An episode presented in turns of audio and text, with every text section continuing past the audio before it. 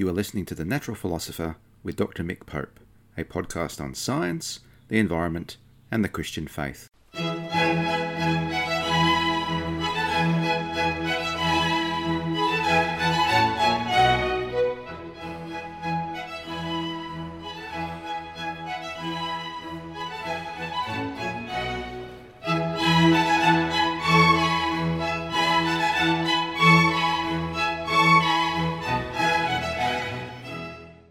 This podcast is written and produced on the lands of the Wurundjeri people of the Kulin Nation, and I pay my respects to elders past, present and emerging of all Aboriginal and Torres Strait Islander nations, acknowledging that sovereignty has never been ceded. It always was and always will be Aboriginal land. Well, welcome to another episode of The Natural Philosopher with me, Doctor Mick Pope.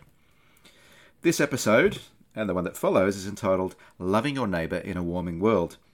And it's a program about climate justice. It's based upon a book I wrote in twenty seventeen entitled A Climate of Justice, Loving Your Neighbour in a Warming World.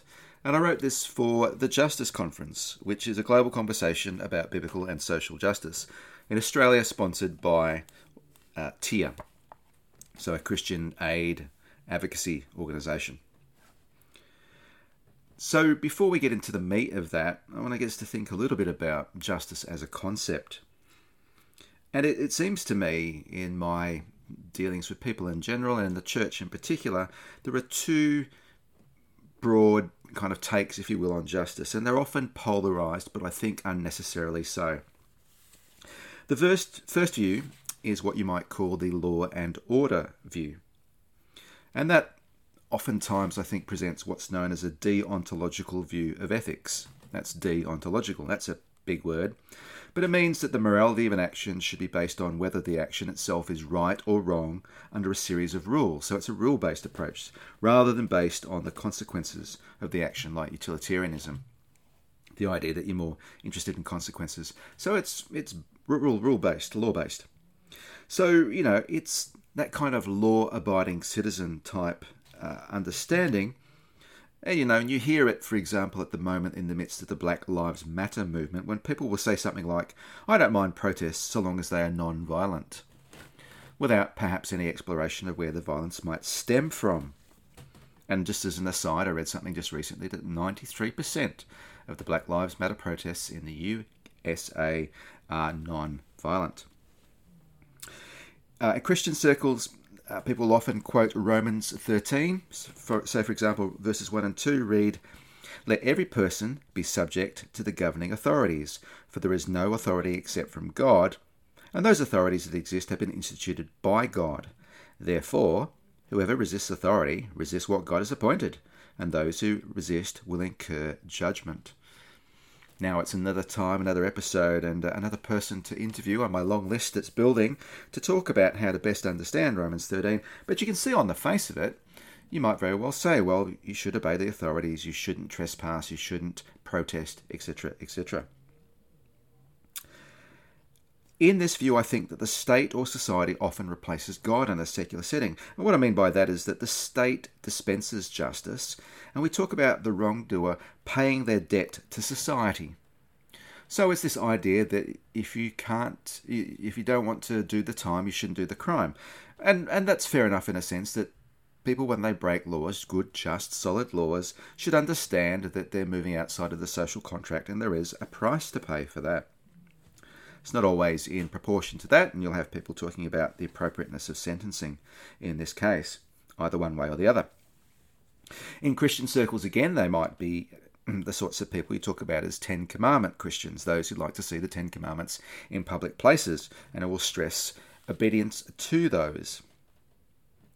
Now, don't take by my tone for a minute that I'm saying that law and order approach to things is a bad thing. Taken to one extreme, I think that it is, but in of itself, I think that it's a good thing. I'm a big believer in law and in order. Let's take the concept of order, for example. And I think I've talked about this in a previous episode. In Genesis chapter one, it's all about God imposing order on chaos. And that order is for agricultural crops, a regular cycle of seasons, for the organisation of the Israelite festivals, and for the good of both the human and the non-human.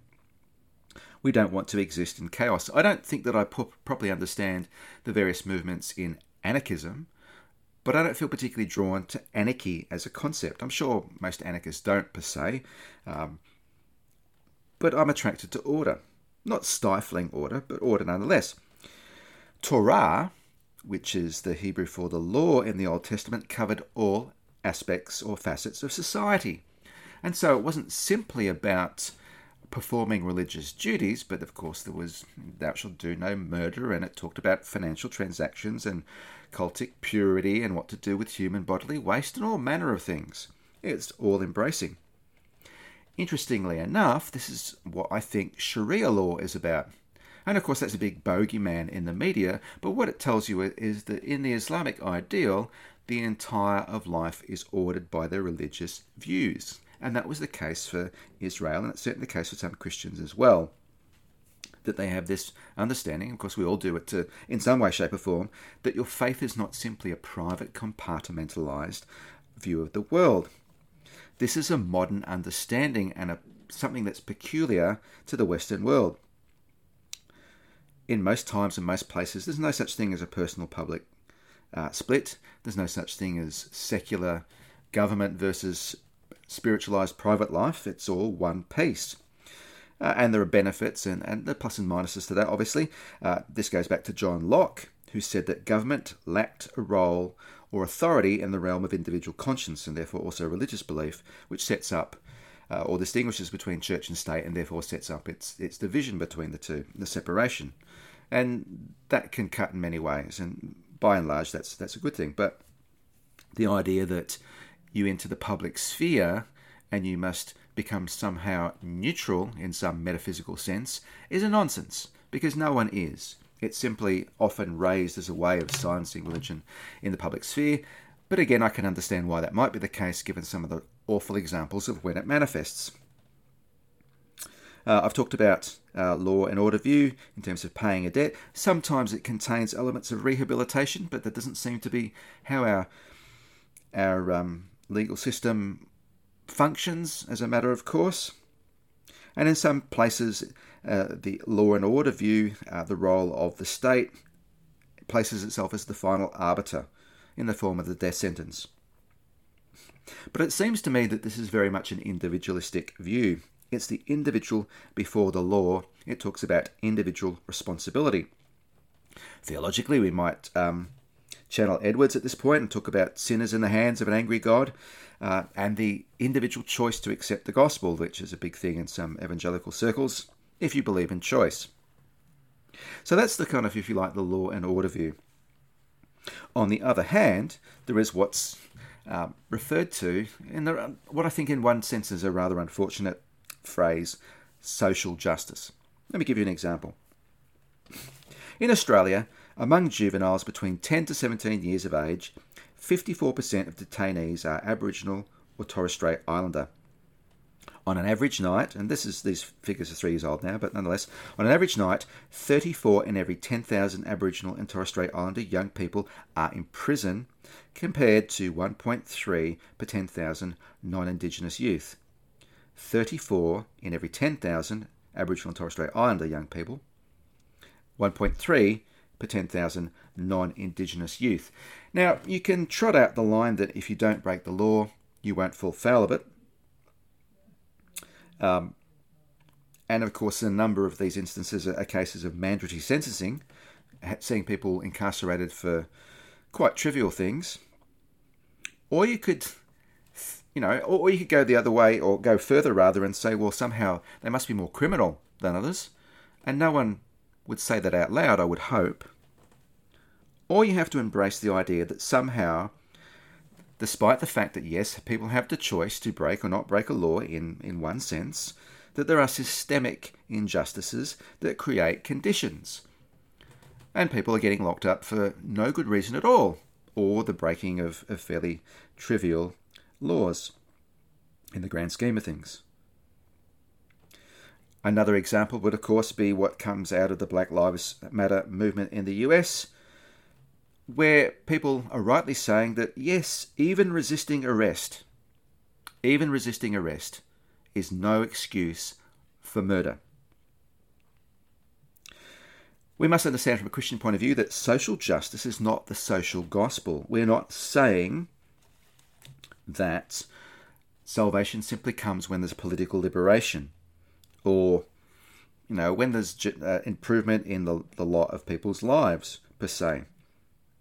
Nonetheless, and so we don't have to go down the Reformation rabbit warren of faith versus works, but nonetheless, while one can't equate social transformation or liberation, political liberation, with the gospel, the gospel without these, as a result, is anemic to suggest that somehow or other the gospel is just about the inner life, is anemic, it's dualistic, it is Gnostic.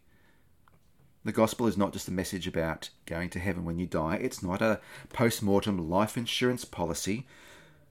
But it's nothing short of the transformation of the whole world, starting with the individual in the context of a community known as the church, and then modeling another way of being and hopefully transforming the world around it. So what I find is then, ultimately, all justice is social. Good laws and good order work for all people, but oftentimes it appears to function for the few. And so when we talk about justice in the law and order sense, well, whose laws and what kind of order? You can have a perfectly ordered society with slavery. In fact, we've had it.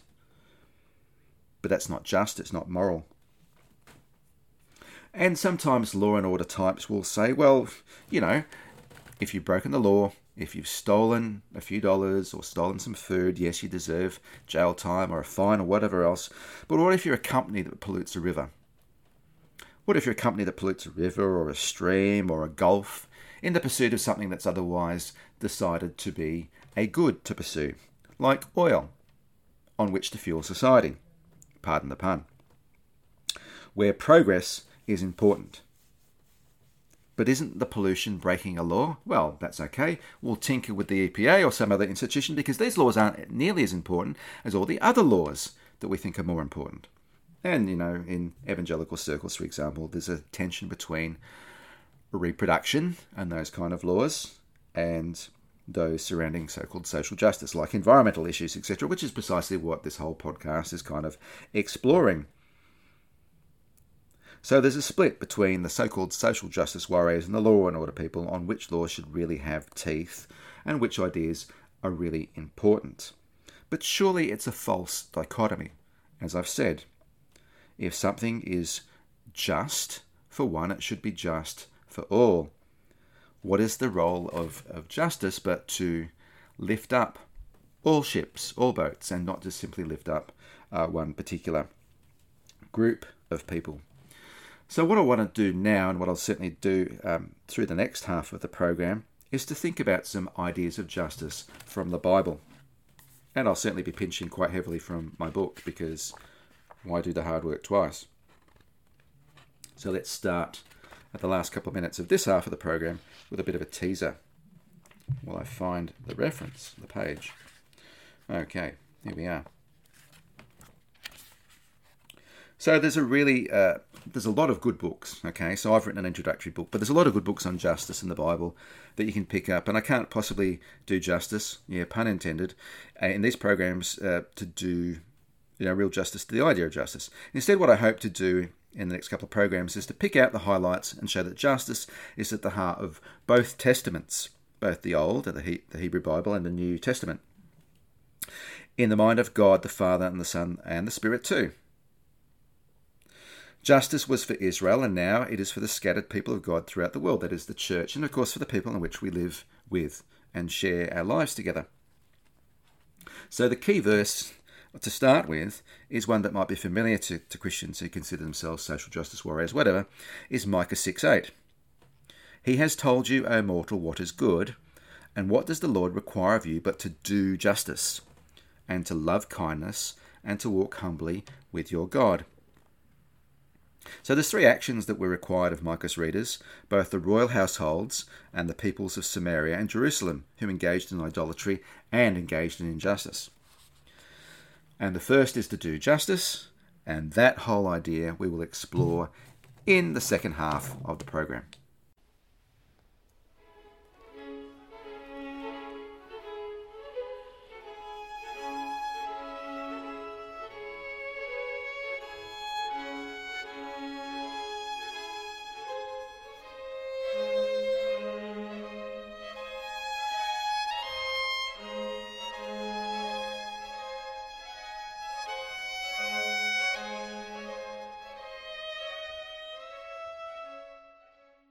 Well, welcome back. At the end of the first half of the program, we just started to look at Micah six eight. He has told you, O mortal, what is good, and what does the Lord require of you but to do justice, and to love kindness, and to walk humbly with your God. Justice is not just something that we talk about or be lo- in love with the idea of, as Eugene Cho often says. Justice is something that is done. Now, the Hebrew word, and I'm not going to lay on biblical languages too much when I can in this podcast, but nonetheless, the Hebrew word translated as justice here is the word mishpat. Mishpat.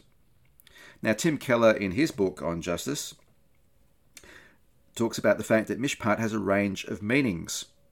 And you can go to, and this is how I study, you go to the Interlinear Bible online, and then you click on the word mishpat, and you find out its various uses, and you'll see that sometimes it's used in precisely the kind of law and order sense that we were talking about, but very often too, it's used to mean giving people their rights.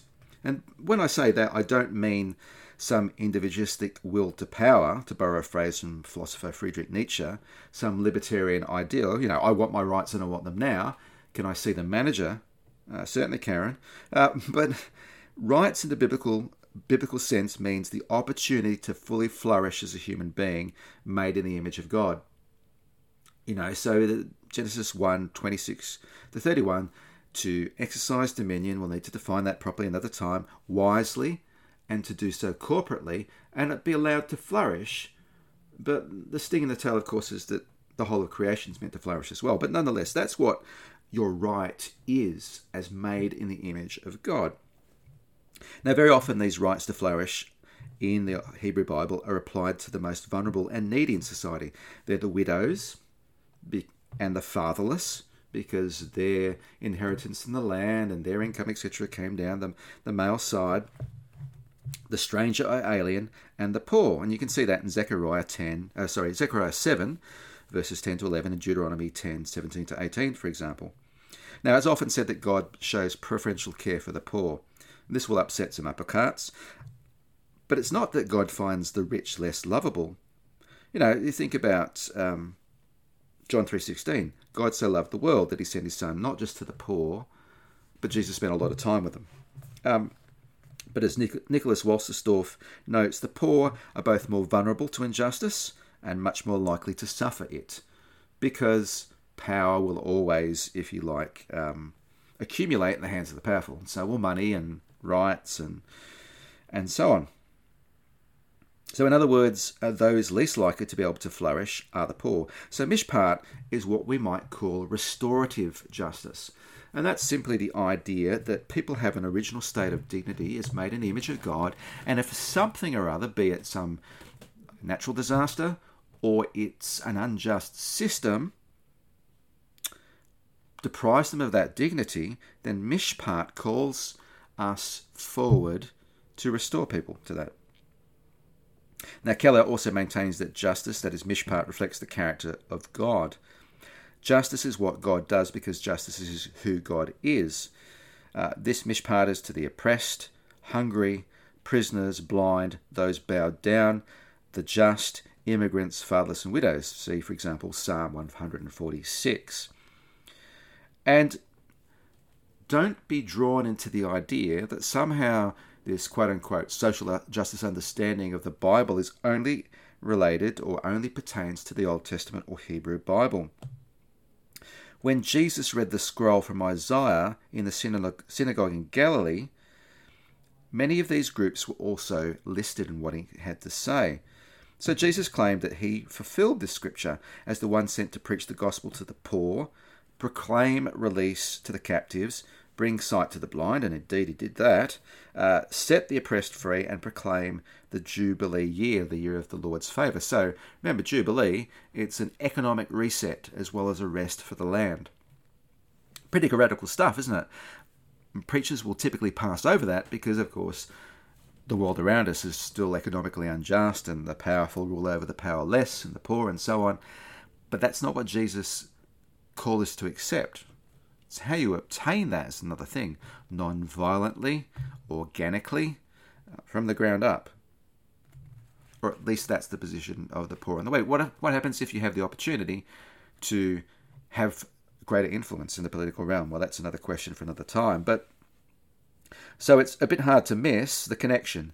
Jesus was all about kingdom justice precisely because even though it was kept secret until the end, the so-called messianic secret, Jesus was the king of Israel, their long-promised Messiah, and therefore was bringing the kingdom of God in and the justice that characterizes that kingdom. Um, and you see, pointing to that in John the Baptist's declaration that Jesus was the long-promised liberator, see Matthew eleven. Or in fact, that's what Jesus said to, to tell John the Baptist, that yes, he was the person he thought he would be. So what is more, even though the church now consists of people scattered around the world uh, as the people of God, not in one country but everywhere, we are to live justly, as God is animated by his mercy and justice, so Uh, should, should we be, being other-focused and giving. Now, Jesus appears to have taught the Lord's Prayer on at least two occasions, and in Matthew's version, Jesus commands us to forgive our debtors. Uh, Jesus, or, so that's Matthew six, Jesus told his followers, which includes us, of course, to invite the poor in for dinner, Luke fourteen. If we're to be peacemakers, it shows that we are those who have been blessed by God, that's Matthew nine.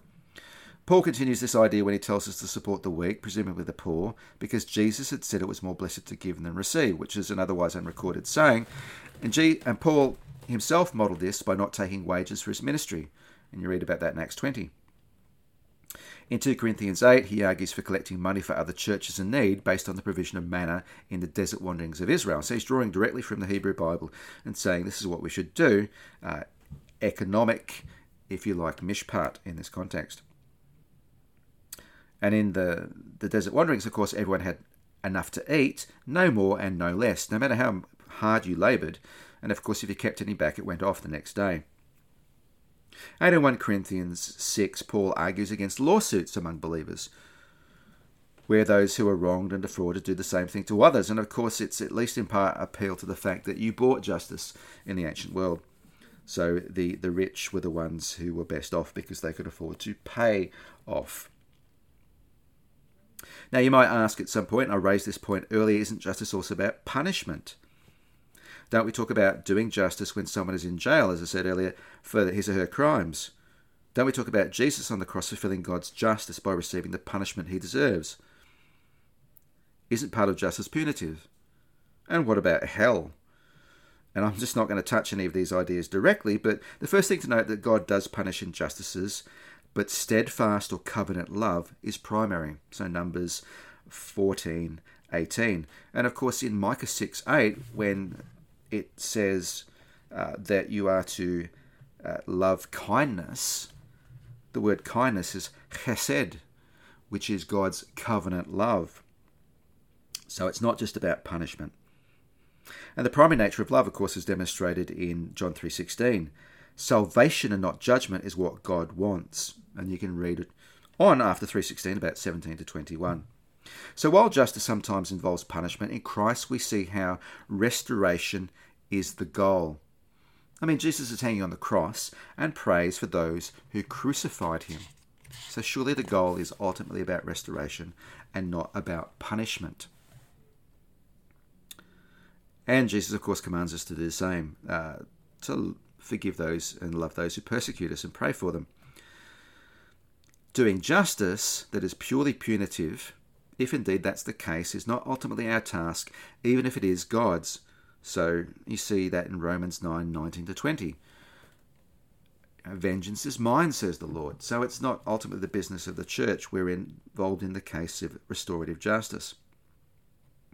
If it's clear then that the church, like Israel, is bound to do justice within its own community, what about the, you know, the outside world, the quote-unquote non-Christians, the secular world? Is justice only for the church itself?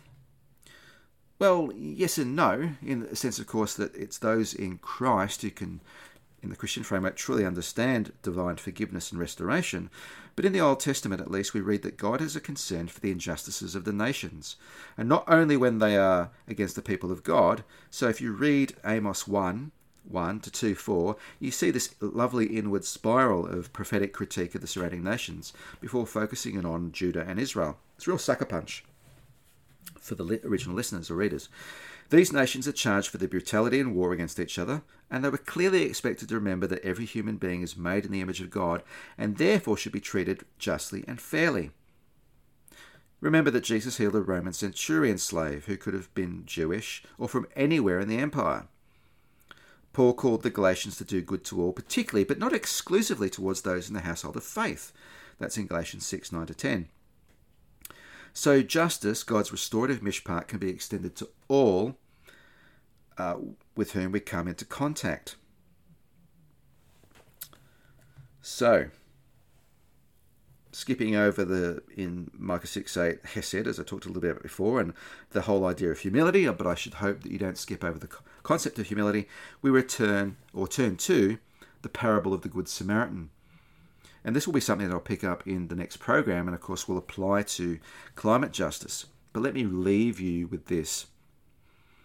And a lawyer stood up and put him to the test, saying, "Teacher, what shall I do to inherit eternal life?" And he said to him, "What is written in the law? How does it read to you?" And he answered, "You shall love the Lord your God with all your heart and with all your soul and with all your strength and with all your mind, and your neighbour as yourself." And he said to him, "You have answered correctly. Do this, and you will live." But wishing to justify himself, he said to Jesus, "And who is my neighbour?"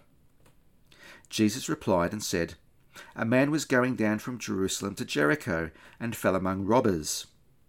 Poor translation, actually. It's bandits. I'll talk more about that in future programs. "And they stripped him and beat him and went away, leaving him half dead. And by chance a priest was going down on that road, and when he saw him, he passed by on the other side. Likewise, a Levite also, when he came to the place and saw him, passed by on the other side. But a Samaritan who was on a journey came upon him, and when he saw him, he felt compassion and came to him and bandaged up his wounds, pouring oil and wine on them. And he put him on his own beast and brought him to an inn and took care of him. On the next day he took out two denarii and gave them to the innkeeper and said, 'Take care of him, and whatever more you do spend, when I return I will repay you.' Which of these three do you think proved to be a neighbour to the man who fell into the robber's hands?" And he said, "The one who showed mercy toward him." Then Jesus said to him, "Go and do the same." A couple of things to briefly note before we finish for this program. It's always self-justifying to somehow limit the love of God to those most like us. Jesus calls us beyond our own in-group, our own nationality, our own religious tradition, and I don't just mean denomination, but actually our own religious tradition, our own sexuality, our you name it. And as I'll s- s- tease out a few programs down the track, our own species. We try and limit what we're told to do, and this parable breaks through by giving a Samaritan, the sworn uh, enemy or the, the half-cousins of the Jews, as an example. And the church in the public sphere, when it comes to issues of justice, doesn't come off very well, and in Jesus' parable, two religious figures, a priest and a Levite, are the ones who refuse to show mercy to the man, their own, a Jew, in need. If you can't already see the echoes of what we should be doing in a warming world, well, I'm going to tease the, those ideas out for you in future programs. But it should be pretty clear when we have the opportunity to bind the wounds of others, be it their own fault or the fault of others, or indeed through climate change and other environmental aspects of the Anthropocene, our fault, how much more should we restore them to their dignity as human beings made in the image of God? But as I say, I will deal with this in another program. Thanks for listening, and God bless you. You have been listening to The Natural Philosopher. This podcast was written and produced by Mick Pope. The theme music is from Antonio Vivaldi's Four Seasons, conducted by John Harrison, with the Wichita State University Chamber Players, and downloaded from the Free Music Archive. You can subscribe to this podcast on Podbean, Apple and Google Podcasts, and Spotify. You can also like and comment on my Facebook page, Mick Pope, Natural Philosopher.